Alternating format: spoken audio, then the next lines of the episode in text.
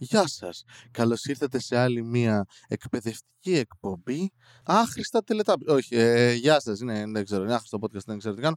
Είναι πάλι λίγο βιαστικό επεισόδιο το σημερινό, καθώς πρέπει να κατευθυνθώ προς το μευτήριο που σήμερα ανοίγει ε, τις πόρτες του ξανά προς το φαντασμαγορικό, κατα, καταπληκτικό, γενναιόδωρο κοινό της Θεσσαλονίκης και της Ελλάδος προσφέροντας σήμερα παράσταση improv στην οποία δεν νομίζω ότι είμαι ιδιαίτερα απαραίτητος να παρευρίσκομαι αλλά I will do nevertheless.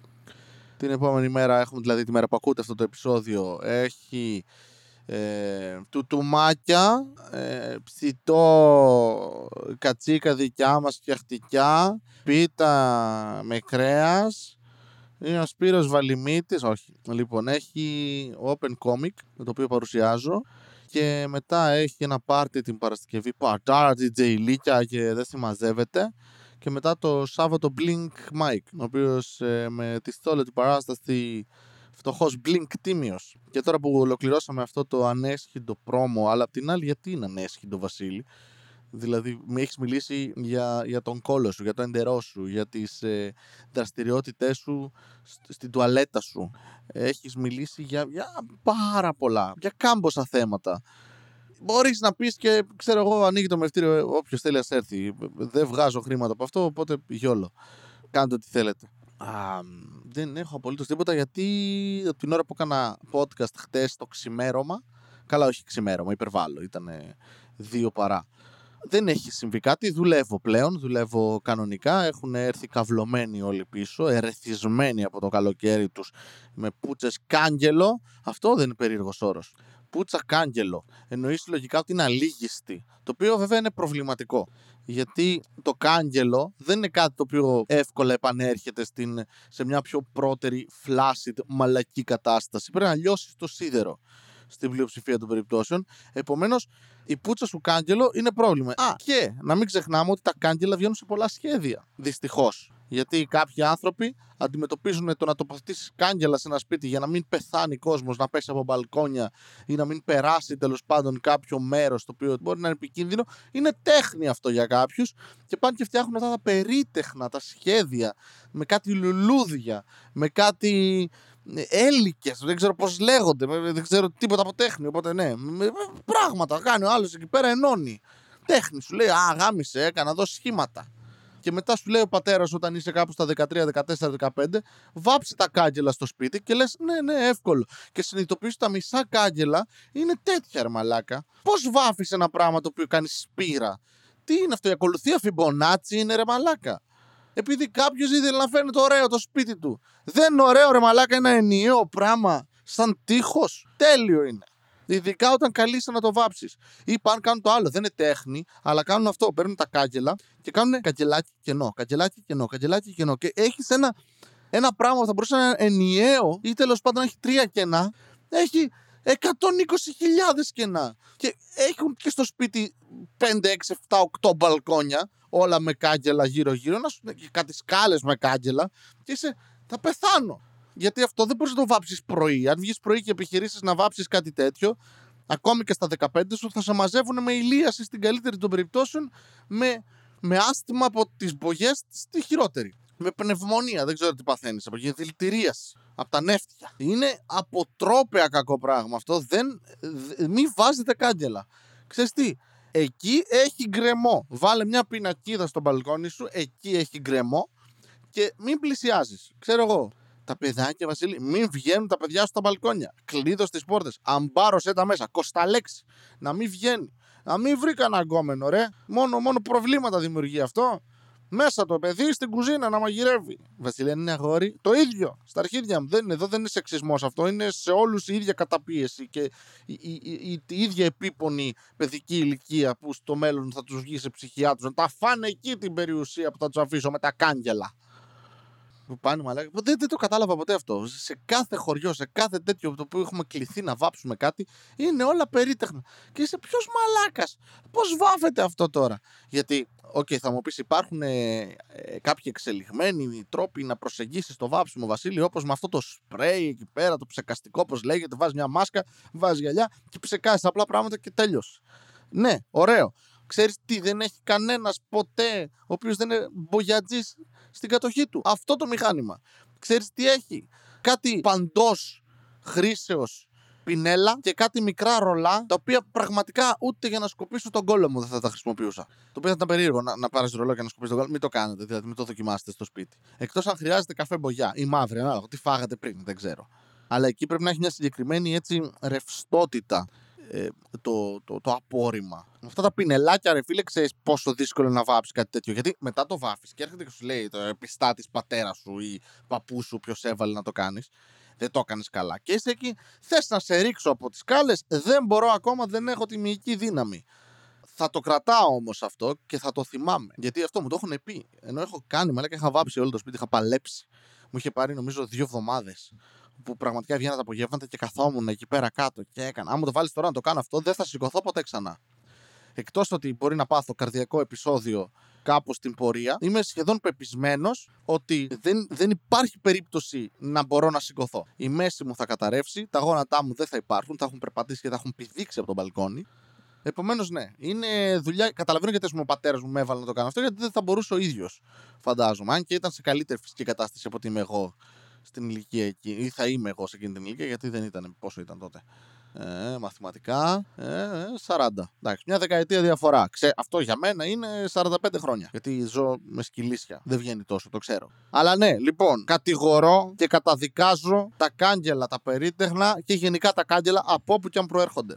Δεν ξέρω ποιος τα φτιάχνει. Να πεθάνει. Μισό λεπτό να αφαιρέσω κάτι το οποίο θα ακουστεί. Φύγε ή το φυσούσαν μυστήρα και ακουγότανε. Και δεν θα κάνω επεξεργασία ήχου όπως καταλαβαίνετε. Κάνω τρία κλικ τέσσερα, ακούω ελάχιστα σημεία του podcast και λέω έτοιμο. Αυτό τους αξίζει. Έχει τη γεύση που της δίνεις. Το οποίο είναι πολύ λάθος έκφραση επίσης. Η ζωή έχει τη γεύση που της δίνεις. Πρώτα απ' όλα, δεν ξέρω τι γεύση έχει η ζωή σου. Δεν αντιλαμβάνομαι τη ζωή μου με γεύση. Ένα τμήμα της ζωής μου έχει να κάνει με γεύση, συνήθως όταν τρώω. Ένα άλλο τμήμα της ζωής μου, όλο το υπόλοιπο δηλαδή, δεν σχετίζεται με τη γεύση μου. Επομένως, δεν έχει τη γεύση που της δίνω. Γιατί αν έδινα γεύση στη ζωή, και ήταν η γεύση που ήθελα, θα ήταν κάτι μεταξύ πιτόγυρο με πίτσα, μακαρόνια, κάτι σε ζάχαρο μέσα, δεν με νοιάζει, απευθείας διαβήτη, πετάξτε μου. Και παγωτό, ναι, κάτι τέτοιο θα ήταν. Αλλά αυτό, όπως καταλαβαίνετε, όλα μαζί δεν δουλεύει σαν γεύση. Ε, άρα πώς κάνουμε τα αρώματα, που προσπαθούν να φτιάχνουν ε, αρώματα που συνδυάζουν διαφορετικά πράγματα. Ωραία. Αυτό σε φαΐ δεν δουλεύει. Λέγεται τουρλού ή θάνατος. Αυτό είναι ωραίο ρητό. Μήπως λέγανε, ξέρω εγώ, ελευθερία ή θάνατος, τουρλού ή θάνατος. Κάποιος για κάποιο λόγο που είναι φανατικός με το τουρλού. Γεια σας, με λένε Βαγγέλη Τουρλού. Και τώρα θα φάω ένα δικό μου. Μισό γιατί αυτή τη φορά με κάνει ένα βήχο. Αχ. Ε, έκανα, ε, ε, είναι ταυτόχρονα και μια επίκληση στο σατανά αυτός ο ήχος τον οποίο θα ήθελα να γνωρίσω, αλλά άλλο επεισόδιο αυτό. Α το αφήσουμε. Η ζωή λοιπόν έχει, έχει τη γεύση που της δίνεις. Όχι! Δεν θυμάμαι να έδωσα πουθενά τη γεύση σκατά. Ψέματα. Έχω δώσει σίγουρα σε πράγματα τη γεύση σκατά, κυρίως γιατί χέζω.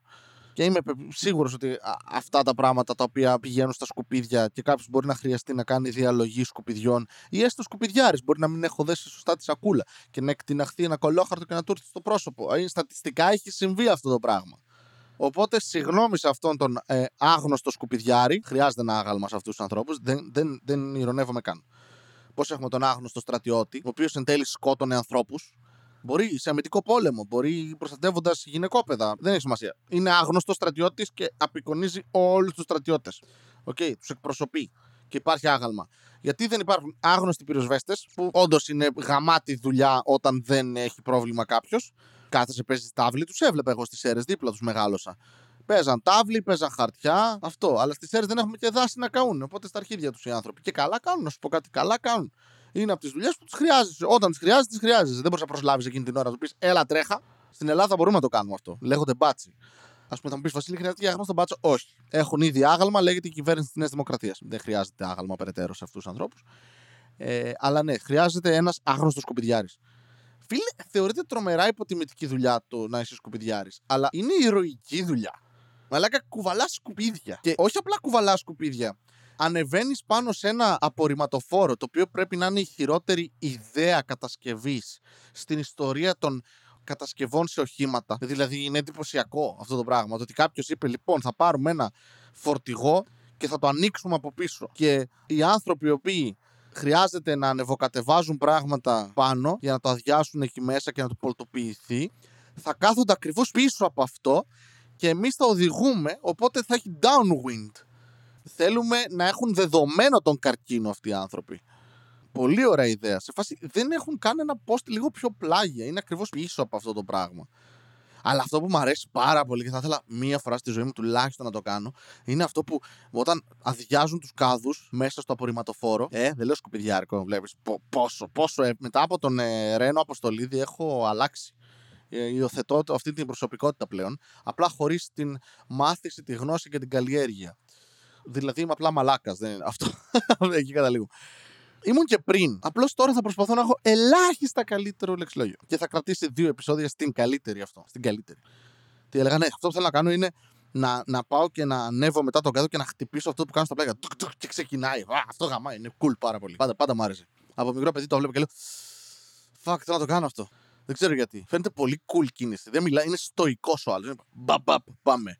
Ή δεν ανοίγει το στόμα του για να μην φάει τη σκατήλα που μόλις άδειασα μέσα.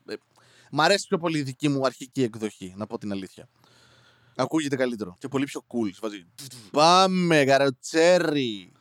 Α, παλιά αυτό γινόταν με καρότσια. Θα μου πεις παλιά δεν πετούσαν σκουπίδια. Δεν ξέρω. Ρωτάω. Γινόταν με κάρα. Περνούσε ο άλλος με το γαϊδούρι του, το μουλάρι του. Ο Μανολιός. Από προηγούμενο επεισόδιο. Αυτή ήταν η δουλειά του Μανολιού. Ε, πω πω μαλάκα.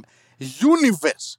Universe σα φτιάχνω σε, σε χωριά μέσα, universe, τέχνη. Ο Μανολιός που λέτε λοιπόν ήταν ε, απορριμματοατζής. Σκουπιδιάρης τέλος πάντων. Και πήγαινε αυτό και είχε ένα, ένα κάρο και είχε βάλει από πάνω και αυτό που είχαν στην άγρια δύση το πανί από πάνω με, τους, ε, με τις αψίδες που είχε για να, να, να, να καλύπτεται από τον ήλιο. Είχε φτιάξει ένα τέτοιο για να μην βρωμάει πάρα πολύ στο μυαλό του. Αυτό έβγαζε νόημα, αλλά είχε χτυπήσει και στο κεφάλι όπως είχαμε πει. Οπότε αυτό ήταν η δουλειά του. Ήταν και δουλειά του πατέρα του, ήταν επιχείρηση, ήταν μαφιόζης στο χωριό. Το μαφιόζη πάει στο γεγονός ότι οι Ιταλοί λέγανε αυτό. Ότι τι κάνεις, ε, garbage management και τα λοιπά. Το οποίο ήταν, ναι, σκοτώνεις ανθρώπους, πρέπει κάποιον να τους πετάξεις. Το καταλαβαίνουμε. Όλοι έχουμε βρεθεί εκεί. Όχι, δεν πειράζει. Ο Μανολιός είχε βρεθεί και η οικογένειά του. Σκοτώναν που λέτε κόσμο. Πώς κατέληξε εκεί αυτό, ναι. Λοιπόν, και έπρεπε κάποιον να τους πετάξουν. Οπότε διατηρούσαν την ε, τοπική επιχείρηση, όχι μόνο στο δικό τους χωριό και στις γύρω περιοχές. Ήταν διπλό αφημί. Είχαν δύο αφημί. Το ένα ήταν ε, ε σκουπιδιάριδες το άλλο ήταν δολοφόνοι. Πληρωμένοι δολοφόνοι. Επιχρήμαση δολοφόνοι. Πουτάνες που σκοτώνανε. Πουτάνες του θανάτου. Πω, ωραίος όρος. Ωραίος όρος, ε. Θα πεις Βασιλής εξεργάτε. Όχι, όχι, δεν έχει να κάνει με σεξ. Έχει να κάνει με το γεγονός ότι πληρώνονται για να σκοτώνουν. Άρα, πουτάνες του θανάτου. Ωραία μπάντα. Πανκ, δυνατή. Γεια σας! Είμαστε πουτάνες του θανάτου! Και τώρα ένα δικό μας. AIDS! Η πατήτηδα! Περίπου τέτοια τραγούδια ε, υπάρχει. Είναι το Είμαι καλά από του Τσομπάνα Ρέιβ. Βασίλη, κλέβεις τους πάντες. Ανέσχυντα. Σαν δεν τρέπεστε. Πες μας για το Μανολιό. Ναι, που λέει το Μανολιός λοιπόν, με τον πατέρα του είχαν μια επιχείρηση που λεγόταν ε, Πι θήτα, που του θανάτου. Πι τη θήτα, που είναι πρωθυπουργός, δεν ξέρω. Ε, δεν πι θήτα, πρωθυπουργός. Πουτάνα του θανάτου. Ωραίο, ωραίο. Βασιλικά, εντάξει. Πολύ μπροστά από την εποχή του αυτό το παιδί, ο Βασίλη Κατέρης. Anyway, πουτάνα του θανάτου λοιπόν, η εταιρεία τους, ε, η οποία ήταν η undercover επιχείρηση, διπλά βιβλία κτλ και πηγαίνανε σε χωριά, μαζεύανε σκουπίδια και ταυτόχρονα τους αφήνανε μέσα σε κάθε σκουπίδι. Υπήρχε και σημείωμα. Όποιον το κάτι ήθελε να εξοντώσει, να εξαφανίσει, να λύσει λογαριασμούς, ήξερε ότι μέρα παραμέρα θα περάσει η καρότσα του Κυρτάκη. Έτσι λέγανε, λέγανε τον πατέρα του Μανολιού. Ο Κυρτάκης. Δεν το λέγανε καν τάκι, απλά το φωνάζαν Κυρτάκη. Πώς είναι Σιρτάκι, ε, Κυρτάκης. Ήταν ένα όνομα. Παρατσούκλι όμως. Το, το ψάχνανε η ΕΕΠ τότε τον έψαχνε. Τώρα θα μου πεις είχε ηλεκτρονική υπηρεσία; Όχι. Η αντίστοιχη ΕΕΠ τότε. Δεν ξέρω. Χωροφύλακες. Χωροφύλακες που ξέραν να διαβάζουν; Κάτι τέτοιο. Και ναι, άφηνες ένα χαρτάκι πάνω στο, στα, στις σακούλες σκοπιδιών σου, το έδαινες. Δεν έγραφες πάνω εκεί γιατί το ξέραν όλοι. Οπότε μπορούσε να πάει ο γείτονας και να πει κάτι. Μην θέλει να με σκοτώσει αυτός για να μου φάει το, το στρέμα εδώ πέρα που έχω τις ελιές. Να τα λέμε αυτά. Οπότε απλά άφηνες ένα χαρτάκι και περνούσε το βράδυ εκεί που κοιμόσουν ο Κυρτάκης με το Μανολιό πάνω να μαθαίνει τη δουλειά από μικρός. Πήρε χτυπήσει το κεφάλι του αυτό. Οπότε διάνοια ο Μανολιός τότε, ρε. Εξισώσεις Έλληνε.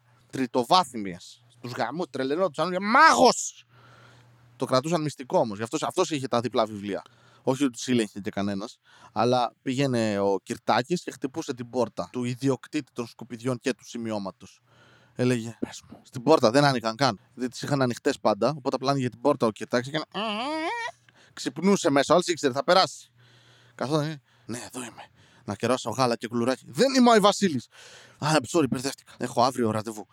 Ε, Πες μου, τι θες, ποιος είναι; Είναι ο, ο γιος του γείτονα. Ο γιος του γείτονα. Okay. Τα λεφτά μου που είναι. Ορίστε. Το κομπόδεμά μου. Και το έδεναν μέσα σε ένα τέτοιο, πώς λέγονται αυτά; Το μπογαλάκι. Το είχε δεμένο. Ήταν σαν pouch. Τα pouches, bro εκεί έβαζαν τα κέρματα, γιατί με κέρματα πληρώνονταν τότε, ή μπορεί να είχε και κάνα σάντουιτς, όπως μπορούσε να πληρώσει ο καθένας. Ο Κυρτάκης δεχόταν διαφορετικών είδων πληρωμές. Μπορεί, ας πούμε, αν δεν του έδινες όλα τα χρήματα που απαιτούσε για να κάνει τη δουλειά, που ήταν standard fee, είχε μενού δηλαδή, το, το ανανέωνε κάθε χρόνο τιμοκατάλογο, τον άφηνε. Κατά από σπίτια, όπως κάνανε με τον Χρυσό Οδηγό, έτσι, αλλά πολύ μικρότερος ο τιμοκατάλογος του Κυρτάκη το άφηνε από κάτω το τιμοκατάλογο και ήξερες εσύ ότι, α, ωραία, θέλεις να σκοτώσεις κάποιον, τάδε δραχμές θέλεις ε, να, να παγάγω κάποιον; Περισσότερες δραχμές γιατί εκεί έχεις και κόστος συντήρησης. Να τα λέμε αυτά. Θέλεις κάποιον να το σκοτώσω και να σου φέρω αποδεικτικό έξτρα χρήματα γιατί κινδυνεύουμε. Υπάρχει αυξημένο ρίσκο. Θέλεις τώρα να πάμε απλά και να κάνουμε κάποια δολιοφθορά; Πολύ λιγότερα χρήματα. Απλά αφήνουμε το μανολιό να παίξει σε ένα χωράφι, σε ένα σπίτι, καμένο θα το βρουν. Τέτοιες τιμές. Έπαιρνε λοιπόν το όνομα που του έχουν πει, πήγαινε στο μανολιό, το ψιθύριζε, το σημείωνε ο μανολιός σε τατουάζ πάνω του. Τα παλιά τα τατουάζ με τη βελόνα μόνο. Με μέντο. Έτσι έκανε και όταν το σκοτώναν το άτομο, το έσβηνε και έκανε ένα σχέδιο. Ήταν καλοτεχνίτης εκτός από μαθηματικός. Δηλαδή πραγματικά left right brain ο μανολιός πριν χάσει το κεφάλι του και πριν μετά τρακάρει με το κάρο και το γαϊδούρι, το οποίο ζούσε, είναι το ίδιο γαϊδούρι που είχε ο προπάπους του. Και πηγαίνανε μετά, δεν τον είχε στις δολοφονίες αρχικά μαζί του Κυρτάκη στο Μανολιό, κάποιος σεβασμός, κάποιος έπρεπε να κάθεται στο κάρο. Το πτώμα το, το πήγαινε εκεί κανονικά. Και μετά το πέρανα μαζί με τα σκουπίδια κάτω. Ούτως ή άλλως βράδυ την κάναν τη δουλειά, από τότε είχε μείνει αυτό σαν παράδοση. Πηγαίνανε ε, στη χωματερή, διαμελίζανε το πτώμα και οτιδήποτε μπορεί να χρησιμοποιηθεί, γιατί τότε δεν είχαν τα, τα ΔΝΑ, αυτά τα, τα DNA, το παίρνανε ό,τι μπορούσε να αποδειχτεί, τύπου κεφάλι το παίρνεις γιατί έχει δόντια μέσα. Κόβεις χέρια, πόδια για να μην υπάρχουν αποτυπώματα και τα παίρνεις αυτά και τα πας στα γουρούνια. Δεν μένει τίποτα από τα γουρούνια. Δικά του είναι το γουρούνια, θα μου πεις όχι. Είχαν μπίζνα με τον ε, κουμπάρο τους, ο οποίος είχε ε, την τοπική, την, πώς λέγεται, ταβέρνα, το σου, σου, σουβλακό ψιστοπολείο, τέλος πάντων, πώς το λένε, και πήγαινε εκεί πέρα αυτός για γουρούνια. Οπότε είχαν συνεννοηθεί ότι θα σου φέρνω εγώ αυτά, τα πετάω μέσα, θα τους ταΐζω τα γουρούνια επί μια στο τόσο όταν θα έχω δουλειά και θα στέλνω το μανολιό σε σένα να παίρνει κανένα πιτόγυρο μια στο τόσο. Εντάξει, εντάξει, μέσα.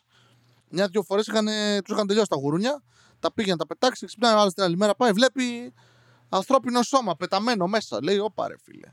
Δεν το φάγαν τα γουρούνια. Βλέπει τα γουρούνια πεθάνανε. Ήταν το πτώμα πέντε ημερών. Δεν τα αντέξαν τα γουρούνια. Και λέει: Οκ, τι να κάνουμε. Παίρνει το πτώμα πέντε ημερών, το πηγαίνει πίσω, το κάνει, το ετοιμάζει, το μαρινάρει δύο μέρες να φύγει η μυρωδιά, να, να πάρει μπαχάρι πάνω και το ανεβάζει πάνω και σου λέει πιτόγυρο. Πρώτο πιτόγυρο στην Ελλάδα. Ο κουμπάρος του Κυρτάκη. Γιώργος Χασαπιάς. Μεγα, μεγάλο, με, μεγάλο κεφάλαιο στην ελληνική ψησταριά. Άλλη μέρα αυτό ο Γιώργος Χασαπιάς. Τέλος πάντων. Ε, αυτή είναι η πίσνα που είχαν και διατηρούσαν για χρόνια. Μάθε τη δουλειά και ο Μανολιός κάποια στιγμή και μετά τραυματίστηκε οπότε ξέχασε οτιδήποτε από αυτά ήξερε και έκανε απλά το σκουπιδιάρι. Και βαρούσε κόντρες με, με, με, με, μουλάρια και, και κάρα αυτό. Αυτά για να μαθαίνετε την ιστορία, καταλαβέ. Γιατί δεν ξέρετε. Και αυτό το universe είναι πολύ σημαντικό. Πρέπει να χτιστεί. Παραδόξως μου αρέσει σιγά σιγά αυτό το universe, οπότε θα δούμε που πάει αυτό. Καληνύχτα.